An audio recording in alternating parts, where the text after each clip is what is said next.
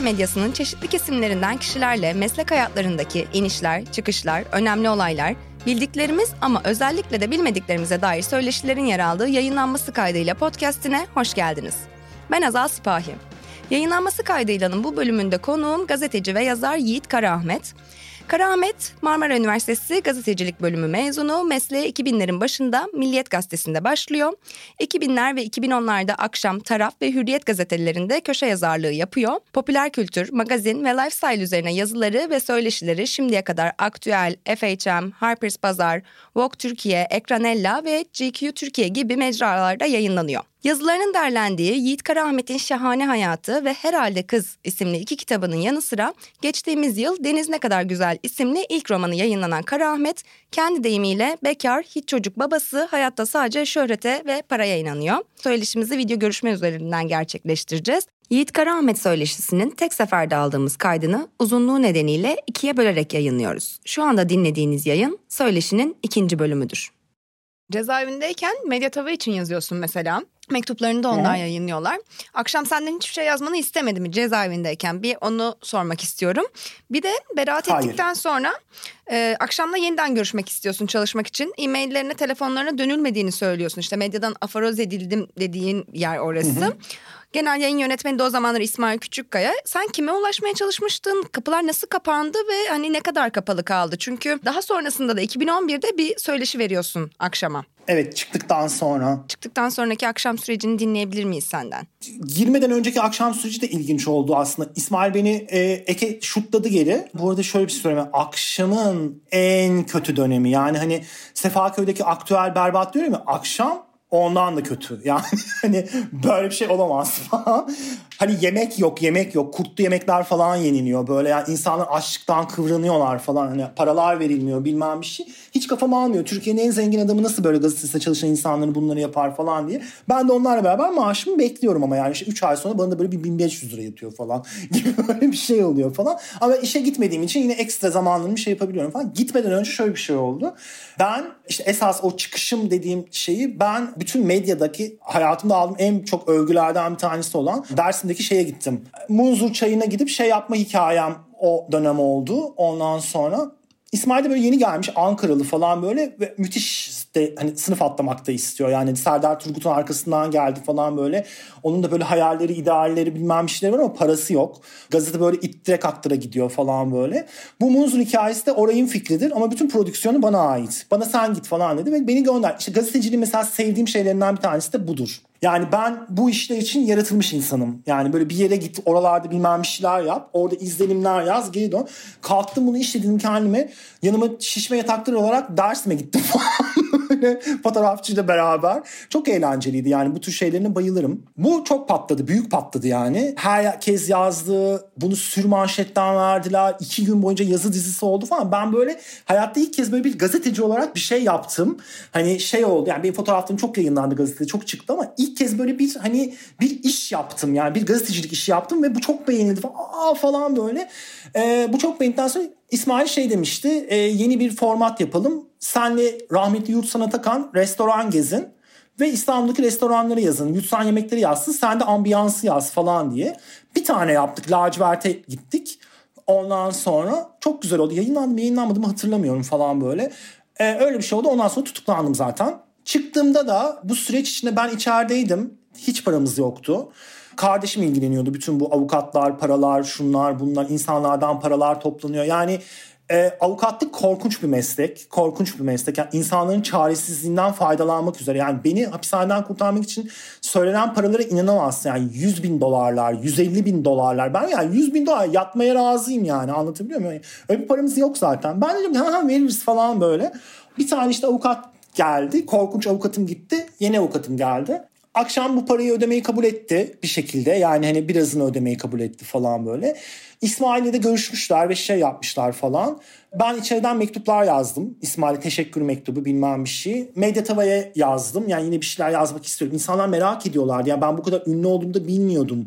Ya kendimi Posta Gazetesi'nde gördüm mesela. Tutukluluk fotoğrafımı falan böyle. Çok o da çok acayip bir gün. Hapishanedeki ilk günümde. Çıktıktan sonra ben zaten pek umudum yoktu bir şey olmasına dair. Bir teşekkür şeyi falan Hatırlamıyorum ya ama yani böyle bir ulaştım onlara. Bir şeyler yazdım. Hiç geri dönülmedi diye hatırlıyorum.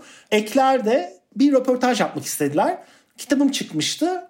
Kitabım için yaptık. Ondan sonra da akşamla zaten bütün ilişkim kesildi. O kadar garip bir dönemdi ki yeni çıkmışım bilmem bir şey olmuş. Yani hayata karşı süngülerim çok fazla düşmüştü. Çok yaralıydım yani. yani çok böyle her tarafımdan kan, kanlar akıyordu öyle diyeyim sana. Yani hani ne yapacağımı da bilmiyordum. Ben bir daha yazamam. Yani çünkü ne gücümün o kadar farkındayım. Ne yapabildiğim ne kendimin ne işimin ne durumun ne bir de yani para vermeyen akşam gazetesinde çalışmak da biraz iddialı yani. Hani devam etmek de manasız bir yandan da. hani zaten yani hani ne olacağı hiç belli değil falan.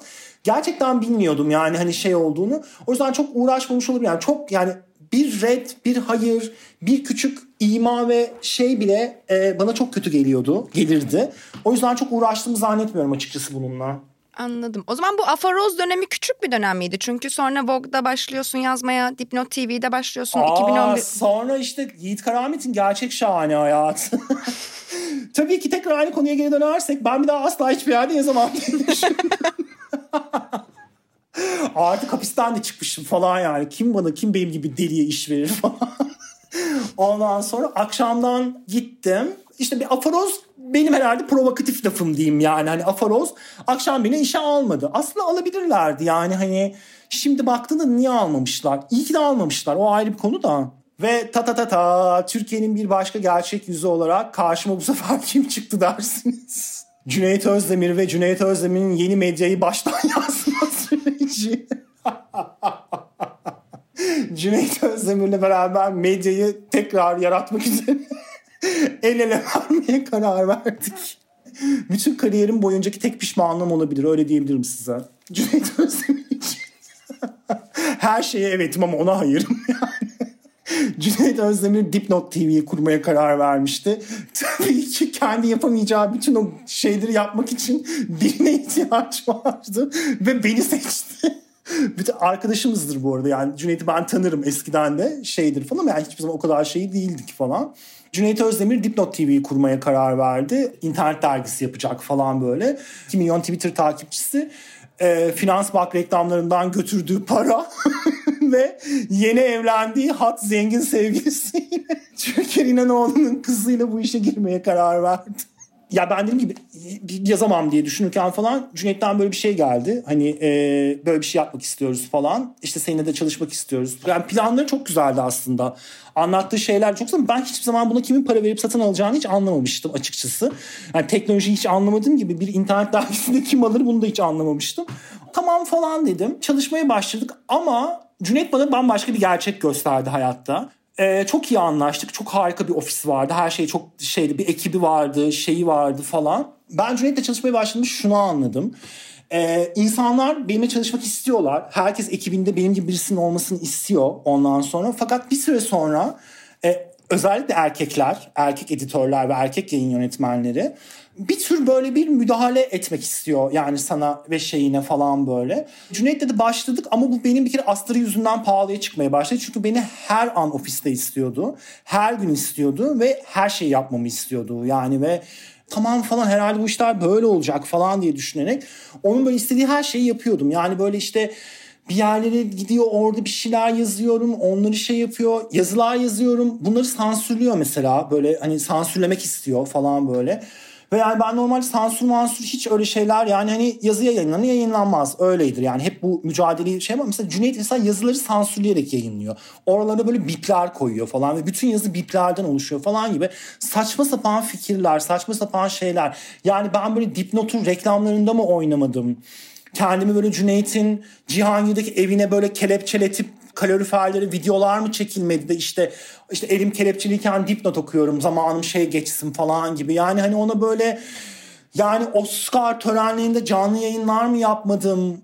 Urfa'ya gittim falan bir sürü şey yaptım. Ve bir süre sonunda şöyle bir şey olmaya başladı. Cüneyt iyidir tatlıdır falan ama biraz böyle şey yani E, 14 yaşında bir ergen gibi her şeyiyle. Hani bütün histerisi falan da öyle. Çok çabuk yükselir, çok çabuk şey yapar, çok çabuk geri döner, şey yapar. Aa aa falan böyle biraz krediyi de üstüne ister. Yani hani şey de değil böyle paylaşmayı da çok açık bir insan da değil bir yandan da. Evet paylaşıyor ama her şeyi kendine paylaşıyor yani anlatabiliyor muyum? Hani birisi sivrilirse hani onunla beraber sivrilmiş olman gerekir falan. Yani o da seninle beraber.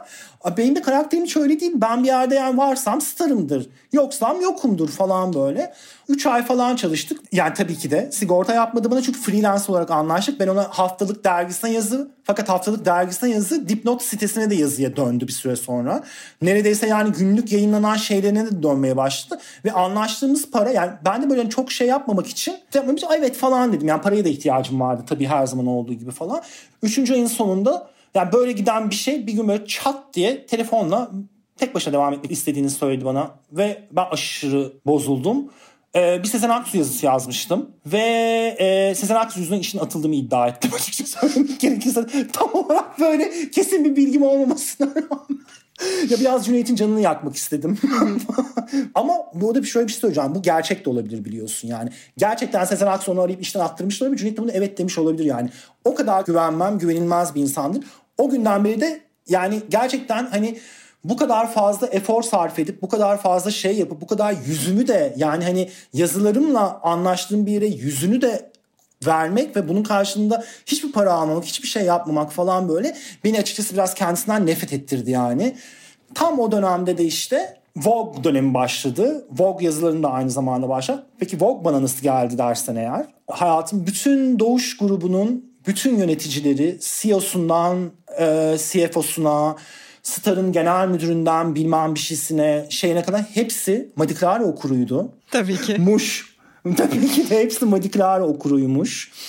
Ben ilk Vogue'u hapishanede gördüm. Çok üzülmüştüm. O da çok üzücü bir andı. Böyle Türkiye'de Vogue çıkıyor ve ben yokum içinde. Ya bensiz bir ilk sayı.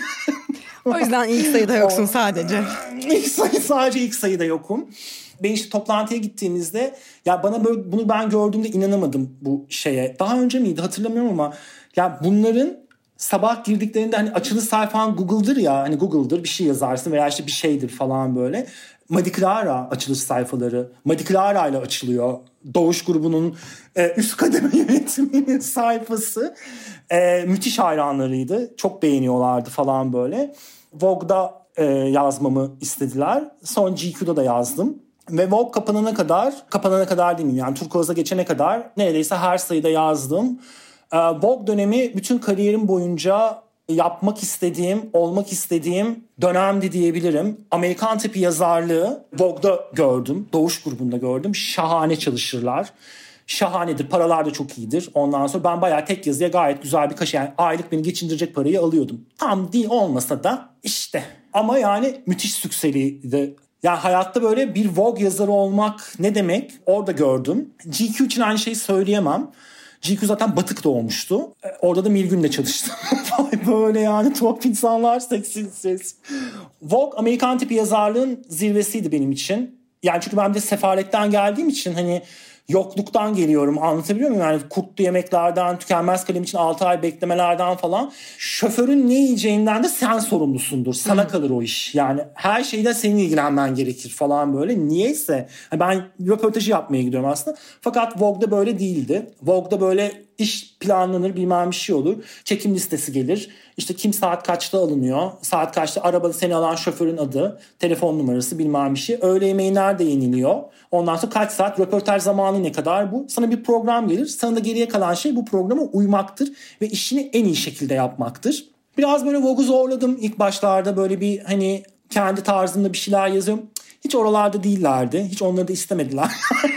hani öyle şey yani anladım artık yani. Hani ben de biraz olgunlaşmaya başlamıştım.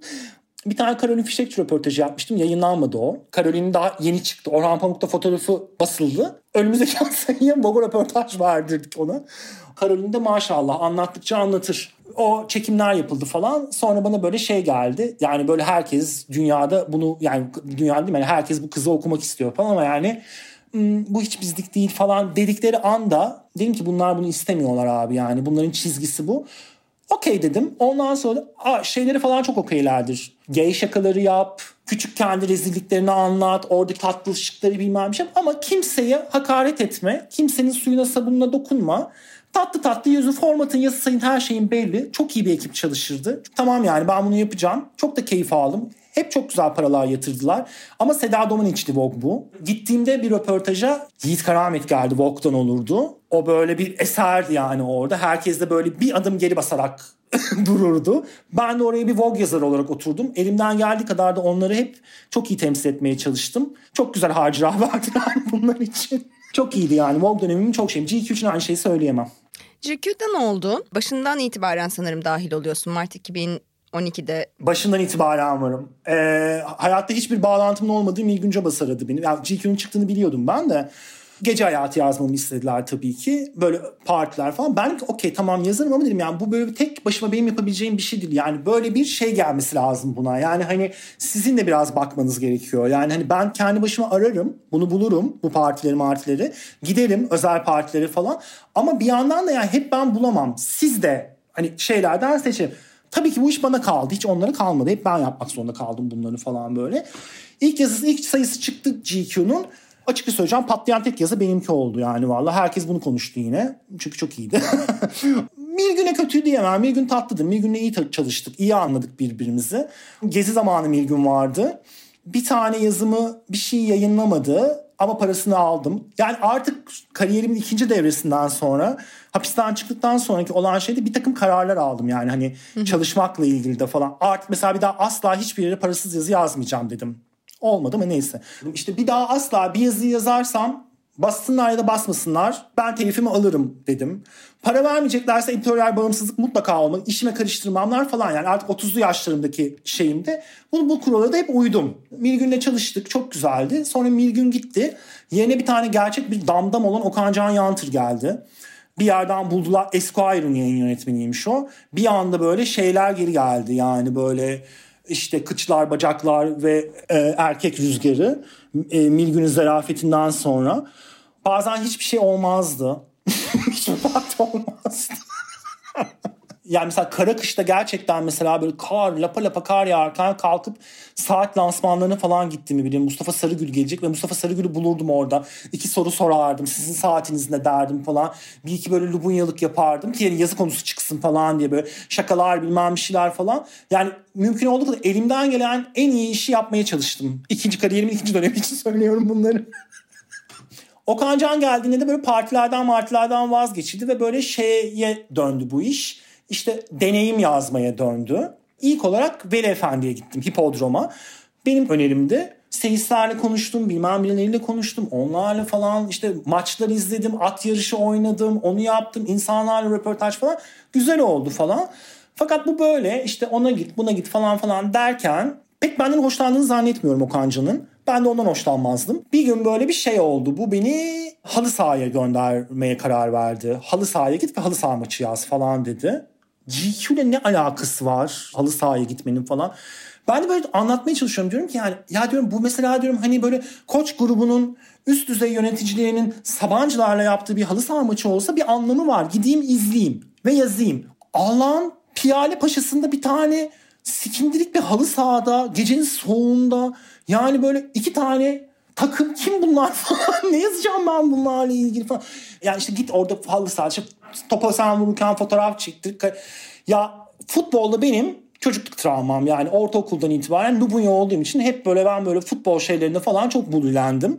Çok şey oldum ve ben ortaokulda hayatımda futbol topuna dokundum son olarak sonra bir daha dokunmadım. Halı sahaya hiç hayatımda gitmemiştim mesela yani hani hiç hoşlanmadım bu haberden. Gittim çok mutsuz bir gece geçirdim. Bundan önce mesela bir tane şey yapmıştık o da çok kötüydü. Yani böyle işte dövüş sporlu bir boksa gittim. Bir de böyle jiu gibi bir şeye gittim falan böyle. Hani boksu yaptım. Ya benim yapıp bunları yazmamı istiyor. Ben ne yazacağım bunlarla ilgili? Yani ben anlamam ki bu işlerden. Yani bu gerçekten Alev'in şeyi gibi. Bende Çağla Şikil'in telefonu var anladın mı? Yani ben hani jiu benim sakatladım falan. Adam beni yerden yere çarparken falan benim tutuldu. Böyle çok korkunç şeyler oldu. sigortam yok nasıl yapacağım falan böyle. Sonra ben bu halı saha üzerine bunları bir mail attım. Dedim ki yani bir gay olarak bunu çok ofansif algılıyorum dedim. Yani bana böyle bir şey yap yaptırıyor olmanızı. Bunu mesela bir sonraki adımı ne? Genel eve gitmek mi dedim. Yani genel eve gidip bir deneyim yazacağım ben size. Bu benim bana, bana bir hakaret gibi alıyorum. Yani bu böyle olmaz şöyle böyle falan falan. Cevap vermediler galiba. Çok kaba insanlardı. Sonraki ay bir şey oldu. Ben bunlara yazı işleri müdürüyle şey yapıyordum. Konu önerisi gönderdim. Bir de yazdım bir şey yazıyı mı gönderdim bir şey yaptı falan. Cevap gelmedi. Yazı işleri müdürü olan kız da Begüm Soydemir. Benim Milliyet'teki yayın koordinatörümün karısıydı. O da radikaldeydi. Böyle Nur Çintay'la falan çalışan falan. Şimdi Hürriyet'te. Hürriyet'in yazı işleri bir şeysi falan böyle. Yani Begüm de böyle bir tuhaf bir insandır yani anladın mı? Hani ben İlke ve Begüm'le ikisiyle de çalıştım. İlke çok tatlıdır. Bir arkadaş olarak harikadır. Çalışması zordur. Begüm insan olarak hiç sevmem. Çalışması kolay bir insandır. Bana cevap vermediler. Ben onların yazarıyım anlatabiliyor muyum? Yani hani en azından şey denir yazıların durduruldu denilebilir. Yani bir küçücük de olsa bir medya etiğidir ya bu. Hani ben yazarıyım onlarla çalışıyorum kurulduğu günden beri varım. Vogue'la çalışmaya devam ediyorum. Hiç böyle bir sorunumuz yok. Demek ki sizin de bir sorunumuz var falan. Bir kere daha yine cevap vermediler. Ben de her yerde arkalarından konuşuyorum. o gün bugündür. o gün bugündür. o hikaye de böyle mi sonlanmış oldu? Cevapsızlıktan sonra GQ'la evet zaten GQ'da şu anda bambaşka bir çöp tenekesi olan bir şeye döndü. Vogue'la ama işbirliğimiz sonuna kadar maaşlarıma zam gelerek e, çok çalıştığım yerlerde çift telifler olarak falan hani böyle çok çalıştım çok böyle çalıştım ama yani aşırı çalıştım yerlerde şey olarak falan. Seda Domaniç gittikten sonra yerine Zeynep Yapar geldi. Zeynep Yapar da benim yazı işleri müdürümde. Hayatımda gördüğüm en iyi yazı işleri müdürlerinden bir tanesidir. Müthiş bir işbirliğimiz vardı. Yani gönderdiğim yazıyı bana benden daha iyi bir şekilde ama hiçbir şeysine dokunmadı. Nasıl yaptığını hiç anlamadım hayatım boyunca böyle geri gelirdi falan. Hep böyle birbirimizi övdüğümüz ne kadar iyisin, harikasın, şey yapıyorsun, go dediğimiz bir şeydi falan. Sonra işte Turkuaz'a geçti. Turkuaz'a geçtikten sonra bir mail atıldı. Yani Vogue'u Vogue yapan insanlar sizlersiniz. Dışarıdan çalışan insanlar. Hani sizler özellikle sen sen sen falan böyle. Sizlerin mail adreslerinizi ve kontaklarınızı veriyoruz. Hani ve onlara da tavsiye edeceğiz. Hani sizinle çalışmaya devam etmeliler ki yani sizsiniz bu insanlar falan. İnşallah şey olur falan. Zeynep Epar iki ay dayanabildi. O, o da ayrıldı. Sonra bizi ne arayan oldu ne saran oldu. Vogue dönemi de böylece üzgünüm ama Vogue yazarlığıma seviyordum yani. Hı hı. Yani teklif gelseydi Turkuaz'dan kabul ederdin devam etmeye bir süre. Ederdim çünkü Vogue'un belirli bir formatı vardı. Yani orada zaten hani ben Turkuaz'da çalışmam diye çalışmayan arkadaşlarım da var Vogue ekibinden. Yani ben şey olan Fakat ben artık o şeyi geçmiştim. Ben hayatımın belirli bir döneminde mesela tarafla beraber de bu oldu aslında. Şeyi hep dedim yani benim söylenecek sözüm varsa ve bana bir yer bir yer veriyorsa bunun parasını ödüyorsa ben işimi yaparım. Benim işim budur demiştim artık yani yazarım ben. Nereden iş gelirse bunu yaparım. Ama onlar beni istemezlerdi. Çünkü ben çok açık kimlikli bir gay yazarım yani. Şimdi tarafa geleceğim. Ekim 2013'te tarafta yazmaya başlıyorsun. 2014 yılının Mayıs ayında Kentli Kızlar için Kokteyl Vakti başlıklı kokteyl derken de Molotov kokteyli yapmayı tarif ettiğin yazın tarafta yayınlanmıyor. Bir tane de İslamcıların evet. cinsel hayatına dair yazının yayınlanmadığını söylüyorsun. Tarafın yazını yayınlamama kararını aldığı süreci anlatır mısın? Çünkü kokteyl yazısını yayınlıyorsun. Yani gazetedeki endişe sende yok muydu? Taraftan para almadan yazıyordun tarafa. Tam olarak ne oluyordu? O editoryal müdahale vesaire orayı biraz açmanı isteyeceğim aslında hiçbir fikrim yoktu tarafla ilgili. Sadece böyle tarafla ilgili tek hatırladığım tek şaka e, işte ben akşamdayken mi şeydeyken mi işte böyle sonerler falan Oda TV'de şey haberleri çıkartırlardı yalan haberler benimle ilgili işte taraftan Yiğit Karaahmet'e teklif var yakında yazmaya başlayacak falan ve bu böyle bir tease atarlardı hani alın bunu falan diye. Ondan sonra işte Yiğit Karaahmet'te işte hazırlanmak için şu anda şey Atlas Shrugged okuyor falan gibi. Benim tarafta hiçbir alakam yoktu okumazdım da. Ama yani taraf diye bir gazete olduğunu biliyordum tabii ki de yani bir şey olduğunu da biliyordum. Böyle bir esip gürlediğini de biliyordum tarafın. Ben de aslında açıkçası yani hem yazamam diye düşünüyordum. Başka herhangi bir gazetede yazamam diye düşünüyordum. Hem de açıkçası yazmak da istemiyordum. Yani artık gazetelerde yani bana yani para verilmeyeceğini biliyordum. Ve parasız da bir şey yapmak istemiyordum. Yani hani hürriyet olabilirdi. Beni almazlar. Milliyete geri dönemem. Sabaha mı gideceğim falan. Yoktu gazete. Radikal kapandı falan. Benim gidebileceğim bir yer yoktu. İnternete kalmıştım ben artık yani. Küçük bir kat vermem gerekiyor burada. Hani bu tür yerlerde çalışmam. Ben yani hani Mahmura.com'da falan da yazılar yazdım. Yani hı hı. hani böyle yazabildiğim her yerde yazdım açıkçası. 200 liralara, 100 liralara, 150 liralara. Hani hayatımı böyle geçindim. Yani yazar olarak geçindirmek için. Bana kimse para vermez falan. Zaten şey de olmaz falan yani falan diye düşünürken gezi oldu. Ve ben aklımı kaçırdım geziyle beraber. O zamana kadar partiler, magazin, şu bu, şunlar bunlar falanla geçen şey olan ben yani apolitiktim tamamen hiçbir fikrim yoktu politikaya dair falan şey olarak güncel siyaset o falan. Gezi ile beraber politikleştiğimi hissettim. Gezi ile politikleşmeye başladım. Yani gezi sürecinde böyle bir şey oldu. Ee, tabii ki bir dünya görüşüm vardı. Ee, hani bir takım işte LGBT aktivistim ama yani hiçbir zaman örgütlü değildim. Ondan sonra hep bireysel olarak yani dediğim gibi şey kuşağından geldiğim için out olmak önemli. Hani ben out olarak açık kimliğime yazdıkça bu da zaten bir aktivizmdir falandır diye düşünürdüm. Fakat Gezi ile beraber GQ'daydım Gezi olduğu sırada. Bu Gezi'de patlayan bu sokak mizahı, bu duvar yazıları, işte insanların böyle şeylerini haykırışları, sokaklara yazılan o şakalar, espriler, işte esrar afyon devrimler, işte isyanlar, şunlar bunlar falan benim aklımı yerinden uçurdu. Yani hani ben böyle bu çıkan bu sokak yazıları, mizah şey falan beni böyle çok böyle parçası hissettim kendimi. Çok çok etkilendim yani o şeyden. Gezi sürecinin tamamından da benim hayatım dönüm noktalarından bir tanesidir falan böyle. Ve yani onun ardından bana böyle bir şey geldi. Ya benim de söyleyeceklerim var ya. Yani hani ben de aslında böyle bir şeyler söylemek istiyorum falan. Hani benim de şakalarım var. Yapmak istediğim, anlatmak istediğim şeyler var. Yani benim de bu bu dünyaya karşı bir takım fikrim var. Niye bunları yazamıyorum falan. Ya işte hani ne kadar komik. Ben de aslında çok güzelini yapabilirim bunların.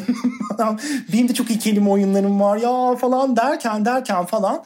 Arkadaşım Adnan Yıldız tarafta sanat yazıyordu. Ee, Neşe Düzer yönetimiydi. Sanat yazılarını durdurmaya karar yani sanat yazılarını yazmamaya karar verdi artık.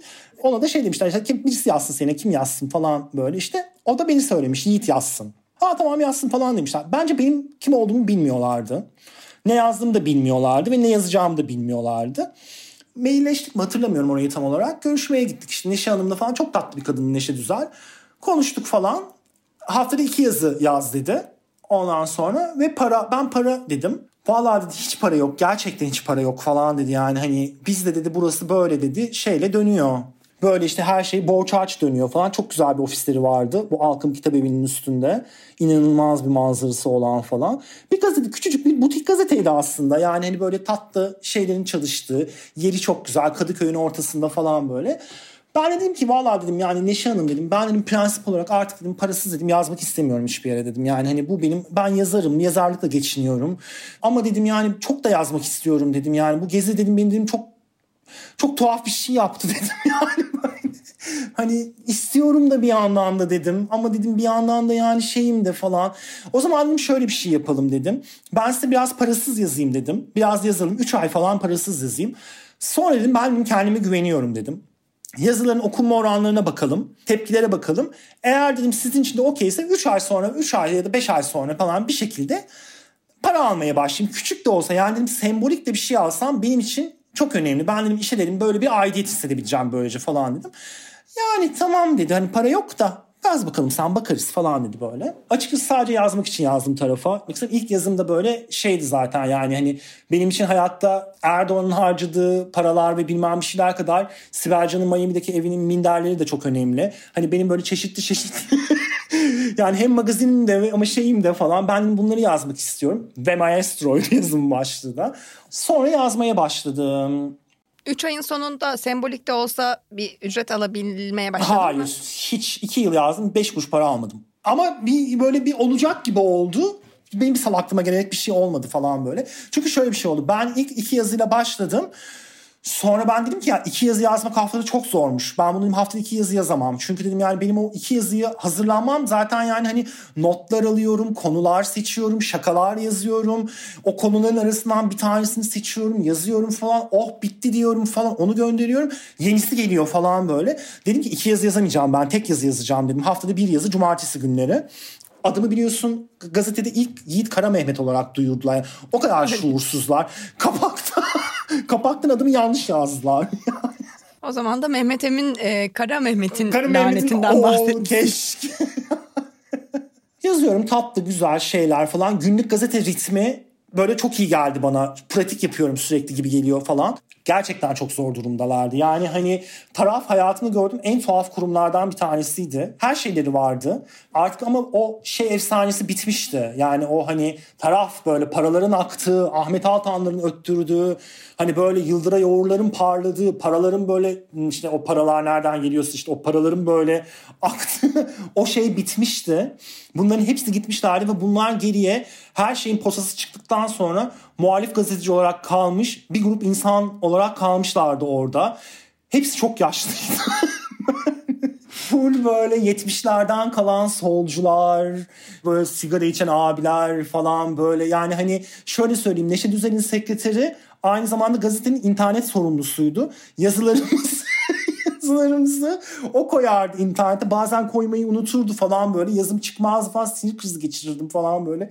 Çaycısı bir şeydi, o bir şeydi falan böyle. Böyle yaşlı adamlar böyle bir şeyler yapmaya çalışıyorlar falan. Yani gerçekten para yoktu. Yani hani bunu baktım. Yani birazcık paranın kokusunu azıcık alıyor olsaydım burada var para alırdım para. Yani hani onu bırakmazdım onlara. Ama yoktu. Yani Murat Berk bana şey yazarların hiçbir zaten almıyor. Ben diyorum Murat Belge zaten almasın yani neyi alacak hani yani ama ben alayım falan böyle. İşte olan parayı da işte buraya gelenlere vermeye çalışıyoruz Yiğit'ciğim falandı yani hani durum. İyi tamam bari falan politik oldum ya o insanlara üzülmeye başladım. İyi tamam almayayım ben zaten evimden bir tane yazı yazıyorum ne olacaktı falan böyle.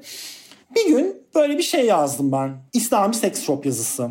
Helal seks shoplar böyle işte İslami seks shop diye bir şey çıkmış falan böyle gazetelerde okudum. Ben İslami seks shop yazmaya karar verdim. Yazımı da yazdım gönderdim. Beni işte Tamer Bey vardı yazı işleri müdürüm. Tamer Bey de yani hani ben bu adamlarla normal hiç anlaşamam bu tip adamlarla ama Tamer Bey'le böyle bir tuttuk kanımız. Çok beğenir falan böyle ay çok çok iyisin sen çok iyisin keşke başka şeyler falan böyle. Ondan sonra beni Tamer Bey aradı dedi ki hiç biz bunu yayınlayamayız dedi. Niye dedim, gazeteyi taşlarlar dedi. Öyle bir korkuları vardı onların. Sürekli bana zaten ya gazete taşlanacak ya gazete yakılacak şeyiyle gelirlerdi. Çok korkuyorlardı. Bu arada gerçekten Tayyip tepelerindeydi.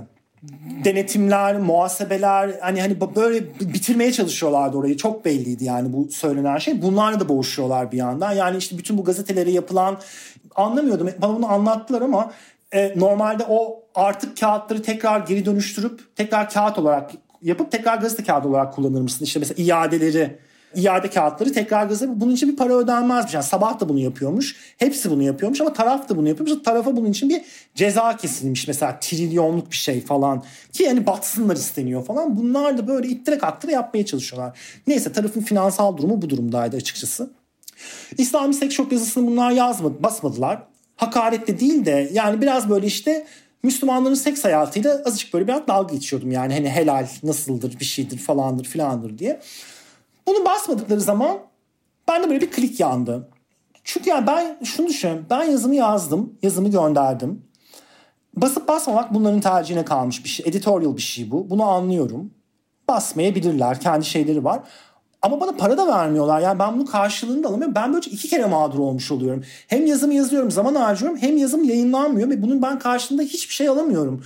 Yani hani parasını verip yazmamalı, basmamayı anlarım. Ama yani bunu anlayamadım. Benim buna kafam basmadı. Yani bana burada bir açıklama yapılması gerekiyor falan diye.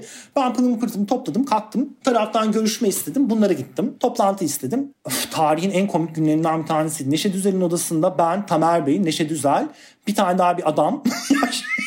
adam ben canavar gibi orada oturuyoruz ve ben bunlara şey söyledim. Bu durumu anlattım. Yani tamam basmayabilirsiniz anlarım ama yani dedim hani madem para almayacağım dedim o zaman ben dedim editorial bağımsızlık isterim dedim. Ne istersem yazarım. Hakaret etmemeye çalışırım insanlara. Ama dedim istediğim yazarım. Ben dedim burada dedim.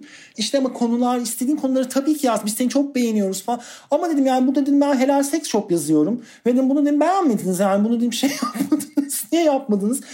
Kusura bakmayın ben yani anal seks falan yazmak istiyorum dedim. Yani hani anal seks yazarım. Seks hayatım detaylarıyla anlatmak isterim. Bu dedim şimdi yani bunları böyle anal seks yazmak üzere bunları ikna etmeye çalıştığım böyle bir yarım saatim var. Neşet İzel fenalık geçirdi. Böyle tansiyon düştü kadının. Ben böyle şey yaptıkça odadan çıkmak zorunda kaldı. Ondan sonra yani biraz böyle elin nasıl olacağını gösterdim onlara. Dedim ki bakın dedim yani sizin biraz gençleşmeye ihtiyacınız var. Biraz dedim başka şeyler yani ve dedim ben açık kimlik bir eşcinsel yazarım. Yani dedim seks benim hayatımı çok önemli bir yerde. Ve dedim ben hayatımı yazıyorum. Yani hani hayatımı, kendi bakışımı, kendi vizyonumu yazmak istediğimi söylüyorum. O yüzden bunları yazmak isterim. Tamam falan filan böyle. Öyle bir kararmura geldi. İyi tamam falan dediler. Ondan sonra kimisi iyi, kimisi kötü. Kimisi başıma çok iş açtı sonradan. Kimisi açmadı. Alkışlandığım şey yaptım ve o gazetenin yazdığım günler en çok okunan yazarı oldum. Hani becerip internete koyabilselerdi yazıları daha çok okunacaktı. Gerçekten en yakın rakibime fark atıyordum yani hani bir Mücahit Bilici bir adam vardı. O çok iyiydi böyle şey olarak ama ben yazdığım günler cumartesi günleri tarafı öttürüyordum açıkçası yani. Böyle alkışta kadın toplumuna çalışılan bir dönem oldu. Basmadıkları yazılar da oldu. İşte Molotov kokteyl tarifi verdiğim yazıyı basmadılar. Charlie Hebdo üzerine bir şey yazmıştım. Yakılırız dediler. Sonra. Ee, sonra Neşe Düzel gitti. Gazete çok uzun bir süre yayın yönetmensiz çıktı. Her şey daha da kötüye gitmeye başladı. Ha bu arada şöyle bir şey oldu. Bu yazılar çok okunmaya başlandıktan sonra bir gün Neşe Düzel bana mail attı ve dedi ki Yiğit'cim dedi seninle dedi başka bir anlaşma yapmak istiyoruz. Bir yazı daha yaz ve Ahmet Hakan gibi yaz. Parçalı bir yazı yaz. Yarım saat sana sayfa verelim sayfa doldur. E, çift yazı yaz gel bir konuşalım falan. Ben de o sırada tatildeyim. Adım gelirim tamam nişanım gelirim falan falan. Sonra böyle düşündüm taşındım falan. Yani bana para verecekleri çok belliydi. Bir para çıkacaklardı bir yerden. Çünkü asla böyle bir şey yapmayacağımı biliyorlar yani. Ben öyle gelirim giderim tamam geleceğim falan işte şöyleydi böyle derken Neşe Düzel kayıpları karıştı. Burada inanılmaz bir hikayem daha vardı. İstiyorsan onu da anlatayım sana. Bu da böyle yani hani Neşe Düzel yok böyle bir yıldır falan böyle. Gazetede de yayın yönetmeni yok falan. Ben de böyle artık çok başı bayılıyorlar bana falan böyle şey olarak falan. Ben bir gün Başar Bey'e e-mail attım. Bu gazeteyi bana verin diye. Başar Bey'e e-mail attım. Dedim ki bakın her şeyiniz var bilgisayarlarınız var, dağıtım aranız var, çalışanlar var, şeyler var, yayın yönetmeni yok. Bir de dedim vizyonunuz yok dedim. Yani bu gazete çok çok kötü gazete yapıyorlar bir de bu arada. Yani hani böyle eski haberler, tek işe yarayan şeyler yani ama yok insan yok kimse çalışamıyor. Yani böyle ittire kaktıra bir şey yapılıyor orada falan. İçler acısı halleri yani böyle ama dağıtılıyor yani. Şırnağ'da bir tane taraf gidiyor gün sonunda. Başar Bey şey dedim mailimde. Bana dedim yani bence dedim siz dedim bu gazeteyi dedim bana verin Başar Bey dedim. Ben dedim bunun başına geleyim dedim. Yayın yönetmeni olayım dedim. Yepyeni bir gazete yapalım dedim. Yepyeni her şey falan dedim. Hatta dedim ben dedim ilk sayfasına dedim şey yapacağım dedim. İlk çıktığım gün dedim manifesto yayınlayayım dedim. Başlığıyla tam sayfa. Tam manifesto sayfa mu? manifesto. manifesto olarak dedim tam sayfa bir yazı yayınlayayım ve diyeyim ki dedim şey biz şu an yeni yönetimiz tarafın başına geldik. Şu ana kadar tarafa atılan bütün her şeyi reddediyoruz. Hiçbir şey Ergenekonmuş, balyozmuş, onlarmış, bunlarmış. Hiçbiri bizi ilgilendirmiyor. Çünkü biz artık o insan değiliz. Biz yepyeni insanlarız. Ben Yiğit Karamet bu gazetenin başındayım şu andan itibaren ben çıkartıyorum. Hiçbir şey de kabul etmiyorum. Bu bizim manifestomuzdur. Yarından itibaren yepyeni bir taraf okuyacaksınız falan diye şey yapayım dedim. Bence çok iyi bir fikirdi. Başar Bey maillerime geri dönmedi. Peki o dönem devam ediyor muydun yazmaya tarafa? ediyordum, ediyordum tabii ki de. Dedim işte bakın ben çok okunuyorum falan. müthiş bir şuursuz. Cevap ama kabul etse çok güzel olurdu. Etmedi. Böyle böyle yazmaya devam etmeye başladım ama artık biraz sıkılmaya da başlamıştım yani bu taraf. Bir de böyle hafiften de korkmaya da başlamıştım. Çünkü yani editorial bağımsızlık dediğimiz şey yani benim için biraz şey oldu. Yani bu falan ayarım yok. Anlatabiliyor muyum? Yani her şey onlar bunlar Sümeyye'sinden bilmem bir şeysine herkese herkese herkese madilikler, e, laflar, şakalar, onlar, dalgalar, beratlar. Yani biraz korkmaya da başladım. Yani hani bu ne olacak falan hani. Bu kadar da bağımsız olmasam mı? bu kadar da editörün bağımsız. ya bir de böyle şeyi düşünüyordum o sırada. Yani bu gazetenin yayın yönetmeni yok. Parası yok. Yani hani bir kere hapse girdim akşamın parası vardı. O yoklukta çıkardılar beni yani. Burada başıma bir şey gelirse ya bana kim bunları nerede bulacağım da böyle bir şey oldu. Yani ne Kattu Mehmet Baransu bakarsak eğer yani hani Anlatabiliyor muyum? Sonra da böyle tarihin en cool şekliyle taraftan ayrılmayı başardım. Çok güzel bir şekilde ayrıldım taraftan. Protestoyla ayrılıyorsun değil mi? Yani e, maaşı ödenmeyen ve grev kararı alan 6 gazete çalışanı işten çıkarılıyor. 2015 Aralık ayında. Evet ve onların yanında sadece tek bir insan durdu. Artık sıkılmış para almayan. sıkılmış para Korkmaya almayan. başlamış. Gazeteyi de ona vermemişler. Tutuklanmaktan korkan. Öyle bırakmak da istemiyordum. Çünkü artık bir de karşılarında şey vardı. Politik yiğit karamet vardı. E, işçilerle dayanışan. sosyalist kökenli. Sultan'dan aslan gelen. Devrime inanan. örgütlenmiş küçük çapta bir örgütlülük deneyim olmuş. Editorial bağımsızlığını kendisi direne kazanmış. Ee, bir Yiğit Karamet vardı. Bir gün gazetelere böyle şey yapıyor. Taraftaki işçiler ama gidip geliyordum. Zaten çok da kötüydü durumları yani. Gerçekten paraları da yoktu falan ve böyle tansiyon buralara kadar gelmişti falan. Neyse bunlar orada tekme tokat bir birbirlerine girmişler. Bu dedikodu tabii ayrı, Tamer Bey'den alıyorum ben. Ayrı olarak neler olduğunu bir de yönetim tarafından da dinliyorum. Böyle bir haber düştü ve insanların artık canına tak etti emekçilerin ve onlara böyle bir takım yalanlar da söyleniyormuş. Yani öyle şeyler de oluyormuş. İşte yok paranızı vereceğiz. Yok işte siz zaten bilmem bir şeysiniz. Ben anlamıyorum yani zaten hiçbirisi para alamıyordu. Bir kısmı buna isyan etti. Diğer para alamayanlar da ya onlar nasıl bu kadar düzenin bekçisi olabiliyorlar? Neye dayanarak böyle bir şey yapabiliyor? Yani hani ben olsam satarım bilgisayarları çıkmasın bu gazetelerin. Bir şey yaparım yani anlatabiliyor muyum? Hani öbürleri de böyle hala tarafın tuhaflığı da buydu. Yani hala böyle biraz patron verecek öbürleri de artık isyan etmişler falan. Ve bunları atmışlar işten. Ondan sonra tazminatlarını falan da vermek istemiyorlarmış falan gibi böyle bir durum olmuş falan böyle. Tamer Bey biraz onları suçluyordu. Yani onların da ama işte onlar da bir şeydi falan. Ben de neyse whatever falandım.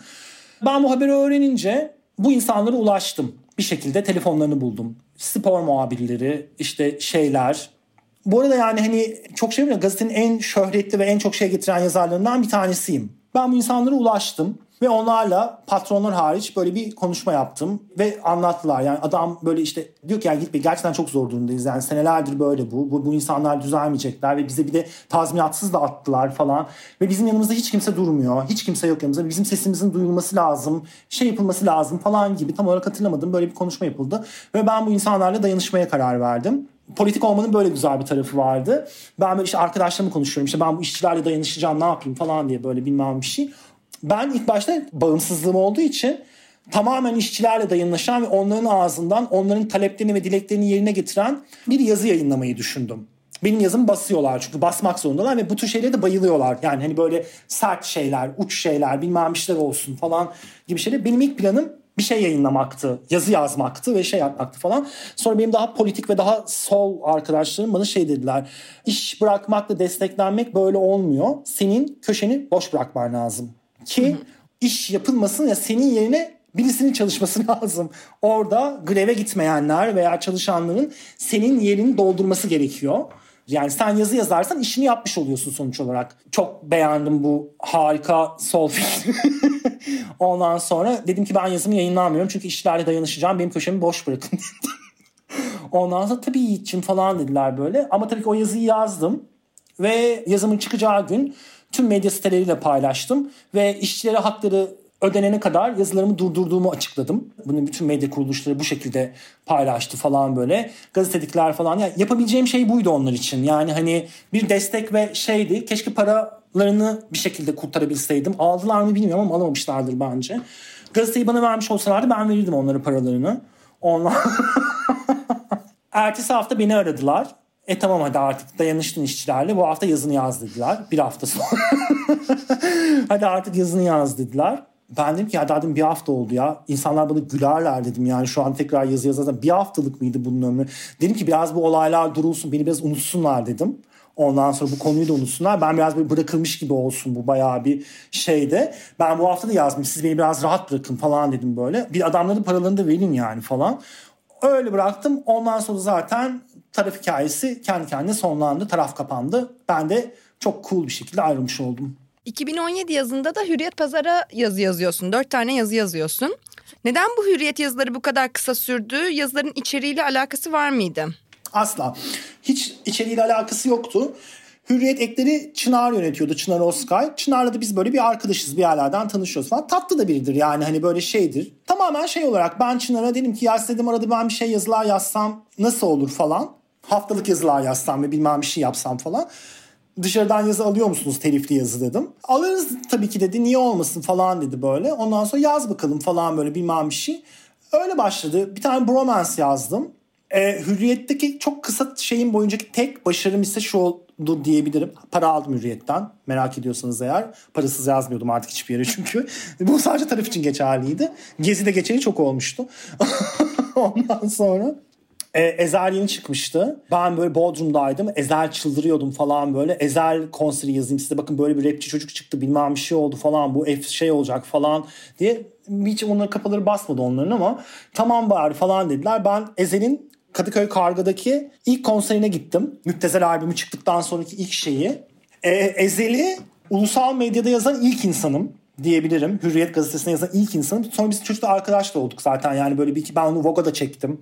Annem dedi beni dedi hayatım boyunca dedi e, hiç yaptığım işi ciddiye almadı dedi.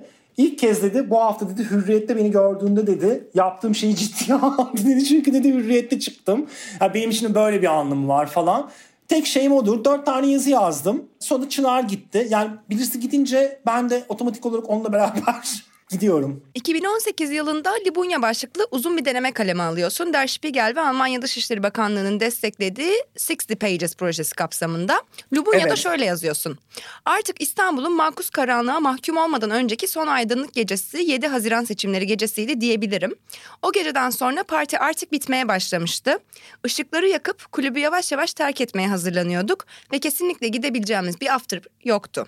After için başka şehirlere ve başka ülkelere gitmemiz gerekiyordu gerekiyordu. Bir parti yazarı olarak 2015'teki seçimler sonrası partinin bitmeye başlamasının senin kariyerindeki yansımaları nasıl oldu? Kötü oldu açıkçası. Ben çünkü partiye devam etmek istiyordum. Bu da garip oldu aslında bir şekilde. Partiye devam etmek istiyordum. Parti ve şey ama biraz da sıkılmaya da başlamıştım. Ee, oradaki parti bir metafor tabii ki de. Parti İstanbul'da hala devam ediyor. Yani İstanbul öyle bir şehir. Hiçbir zaman bitmez yani bir şekliyle. O bir metafor. E, çünkü benim bütün partilediğim, parti yaptığım, şey yaptığım bütün arkadaşlarım yurt dışına taşındılar. Böyle bir dönem şu anda yani baktığımda İstanbul'da çok az arkadaşım kaldı. Yani hani o anlamda bütün yakın arkadaşlarım gittiler bir şekilde. Benim için de böyle aynı zamanda bu medyaya karşı da şey döneminin de biraz da böyle sonuna geldiğimde hissediyorum. Yani yine hala yani ne zaman bunu söylesem hep başka bir şey geldi yani. Hani, hani artık gerçekten yazabileceğim bir yer kalmadı. hani baktığımda ondan sonra ve benim için de yavaş yavaş yani böyle partilemeye devam etmek istiyordum ama hani artık ülke ve şartlar çok zor. İstanbul'da da yaşamak da çok zor olacaktı falan böyle. Ve ben e, benim için çok önemli, çok özel ve çok ayrı bir yeri olan Taşralı Yiğit'ten bir parti kızı Yiğit Karamet yaratan bir parti yazarı, bir şehir yazarı, bir lifestyle yazarı yaratan İstanbul'dan ayrılmak zorunda kaldım. Zorunda kalmadım da biraz benim tercihim oldu bu 2018 yılında. Artık yani hani param yetmiyordu. Bu kadar fazla şey yapmak istemiyordum. Uğraşmak istemiyordum. Hayatımda başka bir döneme girmiştim falan. Yurt dışına taşınma o furyasını geçmiştim. Ve ben ışıklar kapanırken şehirde ben Bodrum'a gittim ve Bodrum'da yaşamaya başladım artık yani hayatımın da başka bir evresinde gibiyim. Yani içimdeki o şey o onu tam tatmin edemedim. Çünkü o böyle bir dalga seni böyle atar ya. Bende de böyle 20'lerimde başladı 40'larıma kadar gitti o. Böyle deliler gibi. Hani bütün kariyerimi bunun üzerine inşa ettim. İyisiyle kötüsüyle her şeyle parti yani milliyetteki ajandayı yazarken ki olan yerden geldiği yerde böyleydi.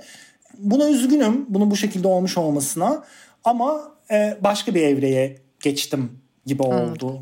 Benim yılım oldu dediğin 2021 yılında 645 yayınlarından Deniz Ne Kadar Güzel kitabın çıkıyor. İlk romanın. Bantmak evet. için Okan Urun'a verdiğin söyleşide kitabın ilk can yayınları tarafından çıkmasının planlandığını ancak son dakika yayın evinin vazgeçtiğini söylüyorsun. Beş harflere verdiğin söyleşide de bundan bahsediyorsun. Yapılan açıklamaya göre seride başka polisiye kitaplar varmış ama bu açıklama seni tatmin etmiyor. Sence neden can yayınları senin kitabını çıkarmak istemedi? İstememelerini anlayabilirim. Bir kitabı basmak zorunda değil hiçbir yer. Yani bu kitabı başka yerlerde reddetti. Başka yerlerde bir şeyler dedi. Başka yerlerde bilmem bir şey dedi.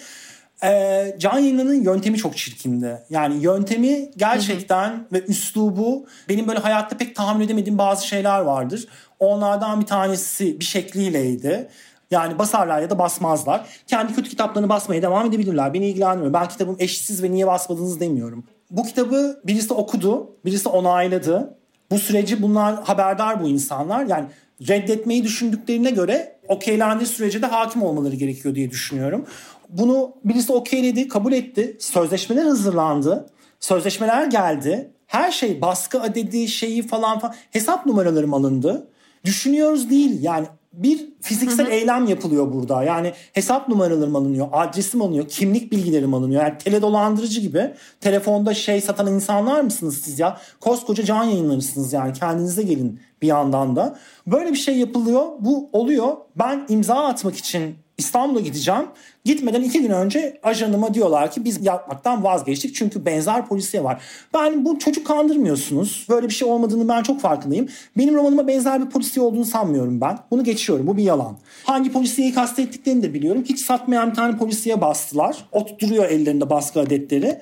O değil ama bu yöntem çok yanlıştı. Ben arkadaşlarıma söyledim. Can yayınlarından çıkıyorum dedim. Mundi'den çıkıyorum dedim. Bir şeyler dedim falan. Zaten neden basılmadığını anlamadığım iyi olduğunu düşündüğüm bir kitabın zaten yani bu sürece gelmiş olması benim zaten yine biraz kanatlarımı kırmış bir şeyin hani Can Yayınları gibi Türkiye'nin ilk onundaki güçlü bir yayın evi tarafından bu şekilde davranılmış olmasına karşı müthiş bir öfke duyuyorum. Tabii ki de müthiş bir öfke duyuyorum. Yani hani kimse bir insana bu şekilde davranamaz.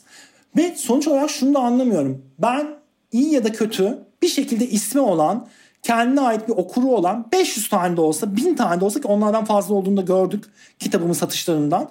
Bir insanım. Ben Yiğit Karamit'im. Siz demek ki no name yazarlık hevesiyle dolu bir insan size bu şekilde geldiğinde bamba ne yapıyorsunuz? Kitabını yakıyor musunuz? Yani hani yırtıp suratına mı atıyorsunuz? Su mu atıyorsunuz? Sen yeteneksizsin mi diyorsunuz? Ne yapıyorsunuz? Yani ne diyeyim aile terbiyesi görmemişler. Ee, edebiyatın Doğukan Manço'su çok iyi yetişmemiş bence. Açıkçası orada oturan o adamlar. Yani burada Hazal'cığım şöyle bir durum var bence. Biraz bu süreci Cüneyt Özdemir'e benzetiyorum ben bu insanları. Herkes ilk başta Yiğit'le çalışmak ister beğenir şey yapar ama ona böyle bir de çomak da sokmak isterler. Bir editlemek de isterler. Oradaki kadın editör kitabı beğendi ama orada bir ondan böyle bir üstte böyle can yayınlarının editörü, Cemal Panlar, can bilmem bir şeyler, şeyler var. Lordlar kamerası var. Onlar fikrin onlarda olmasını istediler ve bu şekilde davrandılar falan. E, cehennemin dibine kadar yolları var. Yani Pulitzer aldığında görüşürüz. Peki e, 645 yayınlarından çıkarma fikri soru işaretleriyle geldi mi? Yani neden bir queer edebiyat eseri 645 gibi erilliğiyle nam salmış bir yayın evinden çıktı diye soran oldu mu? Ya da Tabii sen... ki de oldu. Ben de oldum. Ben de sordum. 645 mi watt falan bende de oldu. Ama gerçekten artık e, bu kitabın gidebileceği son yer 6.45 kalmıştı. Ve yani erilliğiyle nam salmış tırnak içinde bir yayın evinin buram buram bir queer edebiyat eserini basmak istemesi bu zamana kadar her yerden red yemiş. Her yerden madileşilmiş, onlarla saç saça girilmiş, bunlarla hakaretler edilmiş, onların suratına fırlatılmış, bilmem şey defalarca red yemiş, defalarca şey yapmış bir şeyi sorgusuz sualsiz basmak istemeleri de e, benim hoşuma gitmedi değil açıkçası. Yani hani evet düşündüm bunlar bunu anlayabilecekler mi? Ve yani ama anladılar yani ne diyeyim? Onlar evet dediler. Son sorum. Hayatım boyunca oturup kitap okumak, oraya buraya saçma yazılar yazmak, Twitter'da kendi adımla insanları trollemek ve dedikodu yapmaktan başka bir iş yaptığımı hatırlamıyorum diye yazıyorsun Lubunya'da. Bugünlerde neler yapıyorsun? Bir süre için neler yapacaksın, neler belli diye sorup bitirmek istiyorum. Ay çok harika. Saatlerce konuşabilirim gibi geliyor şu an. şey, o kadar ki o kadar ki şeye girdim, kanala girdim. Tabii ki bu kitabın yayınlanması ve bir başarı elde etmesi ve övgüler ve tebrikler ve şeyler beni hayatta çok başka bir yere koydu kendi içimde. Geçenlerde InStyle'ın bu sayısına bir şey yazdım. Orada çıkacak. Yani 2021 yılımı anla. Orada dedim ve bu çok doğru. Yani ben 20 yıldır gazetecilik yapıyorum. 20 yıldır yazarlık yapıyorum bir şekilde ve başka hiçbir iş yapmadım. Başka bir yerden geçinmedim. Ama kendimi hayatta ilk kez yazar olarak hissediyorum ilk kez romancı ve yazar olarak hissediyorum. Yani bir yazar şey. Çünkü bu kitapta tıpkı Madiklara gibi tamamen benim bulduğum, benim tasarladığım, her şeyini başka hiç kimseye çalışmadığım, tek başıma yaptığım ve tamamen benden bir parça. Yani benim her şeyini yani onu böyle o o karlık böyle biraz şey Nene Hatun gibi olmasın ama yani o o karlı geceler boyunca o entrikasını nakış nakış işledim yani. Hani kendim sevdiğim şeyleri koydum ve kendimden tamamen kendim yaratarak ve kendim şey yaparak yaptığım için böyle bir alıcısının olması ve bana oradan böyle bir dönüş gelmesi tabii ki beni delirtti. yani çok başka hissediyorum. Çok başka hissettim. Çok kendime ait hissettim yani bir parçaya, bir topluluğa ve bir yere ve bir mesleğe belki de bir şey dünyanın bir parçasına ait hissettim. Ben aidiyet sorunlarıyla boğuşan ve varoluş krizleri yaşayan birisiyim ve kaos benim olayım. Ve ilk kez böyle bir yerden böyle iki tane yaşlı queer çift üzerinden anlattığım küçük bir polisiye böyle bir yere ulaştı gibi hissediyorum. Çok kafam karıştı. Yani ben ne yapacağım şimdi? Müthiş bir performans anksiyetesi geçiriyorum ben nasıl yazdım bunu, nasıl bir daha yazacağım, nasıl yazabilirim, yazar mıyım, yazamaz mıyım, ne olacak falanları çok düşündüm. Şimdi buradayım. Bu kitabın büyük çoğunluğunda Giresun'a yazmıştım zaten. Şimdi burada biraz daha grounded olduğumu hissediyorum ya. Biraz daha böyle daha sakinleştim. Şimdi böyle neler yazabilirim? Nasıl bir şey yazabilirim? Bunun gibi olması gerekir mi? Gerekmez mi? Nasıl bir şey olabilir? Konulara bakıyorum, bilmem işler yapıyorum. Roman yazmaya devam etmek istiyorum. Ama benim durumumdaki insanlar için yani benim sistemdeki insanlar için bu sürecin finanse edilmesi gerekiyor. Roman yazarlığı için sürecimin finanse edilmesi gerekiyor. Onun için hep başka işler yapmak zorunda kaldım. Ben başka yazı işleri yapmak zorunda kaldım. Senaryo yazmak istiyorum. Bir tane harika bir uzun metraj fikrim var. Çok iyi olacağını eminim. Bir de ben bir şey yaparken hep en şey yani kendimi kan red carpet'ta görüyorum yani şu anda. Böyle yürürken onu yazmayı düşünüyorum. Yeni bir roman yazabilirim. Senaryolar falan, paralar, pullar böyle şeyler. Biraz buradayım, biraz Bodrum'a giderim, biraz İstanbul'a giderim. Ben buralardayım yani. Süper, şahane. Çok çok teşekkür ediyorum. İyi ki, iyi ki, iyi ki konuştuk. Çok güzel oldu, harika oldu. Benimle böyle bir şey geçti. Çok konuştum. Teşekkür ederim. Çok çok teşekkürler Yiğit. Bir sonraki bölümde görüşmek üzere.